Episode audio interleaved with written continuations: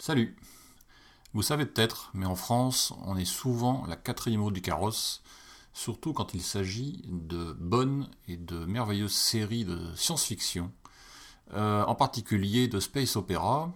Euh, ce fut le cas pour Star Trek, trop longtemps méconnu en France et surtout euh, bien mal diffusé et surtout très tardivement diffusé, mais aussi pour l'une des meilleures séries probablement jamais euh, écrites et réalisées, euh, qui s'appelle Babylon 5, et que si vous n'êtes pas forcément un aficionados des et un vieux de la vieille, un peu comme moi, des séries qui ont été diffusées dans les années 80-90, vous n'êtes pas forcément censé savoir que cette série existe. Donc l'idée c'est que cette série euh, est probablement l'un des plus l'un des chefs-d'œuvre de la science-fiction moderne euh, en tant que space opéra entre autres, puisque ça n'est pas qu'un space opéra, c'est aussi une série sur euh, et une réflexion sur les religions entre autres, sur les relations entre les races sur euh, l'avenir euh,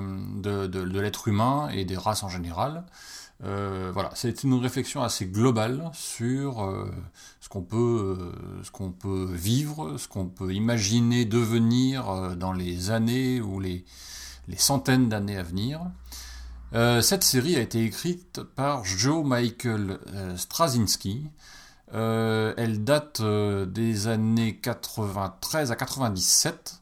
Euh, pour les quatre premières saisons, et puis de 97 à 98 évidemment, sur, pour la cinquième saison, qui était une, un rajout euh, suite au succès de la série et aux demandes euh, empressantes des, des fans.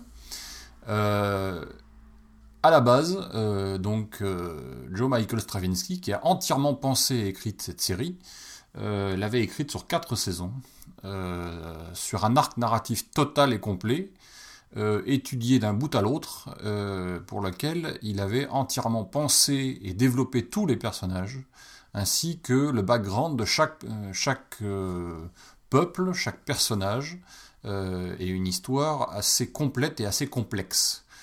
Je vous invite à aller regarder cette série, donc Babylone 5. Elle a 110 épisodes, donc répartis sur 5 saisons, et elle a 6 téléfilms qui ont été tournés euh, pendant et après euh, la fin de la série. Euh, vous avez dedans un certain nombre d'acteurs qui ont tourné par la suite dans d'autres séries, mais personnellement mon préféré est, l'un de ceux qui, font tourner la série d'un bout à l'autre, qui est Jerry Doyle, euh, qui joue le chef de la sécurité euh, Garibaldi, mais aussi euh, Andreas Katsoulas, qui joue un ambassadeur qui s'appelle Jekar, qui est absolument magnifique d'un bout à l'autre, avec un développement du, personnage et une, évolution du personnage absolument impressionnante. que vous dire? Vous avez des vaisseaux spatiaux, vous avez des décors, alors qui sont de l'époque, mais vaisseaux spatiaux avec des combats spatiaux, qui était à l'époque déjà fait en 3D, en image de synthèse. Euh, pour l'époque, c'était déjà pas mal. Bon, maintenant, ça a peut-être un peu vieilli, mais c'est toujours très très bien. Que vous dire d'autre?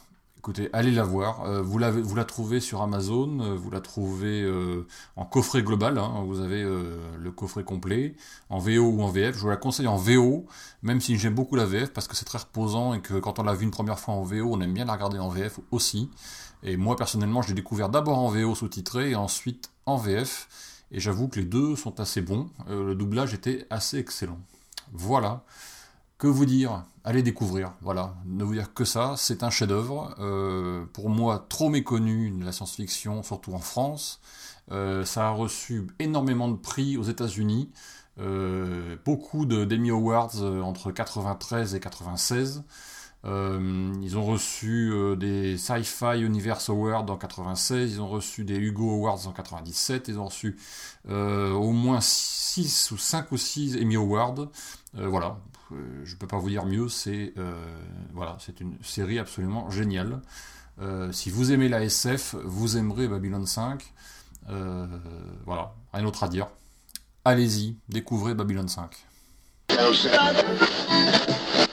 Exprimez-vous sur la vie des moutons, le podcast participatif. Abordez les sujets que vous voulez, faites partager vos envies, vos idées, vos colères ou vos coups de cœur. Comment faire? Envoyez un mail à picabou, p i c a b o u b x à gmail.com avec un fichier MP3 de 4 minutes maximum. La vie des moutons, le podcast fait pour vous et par vous.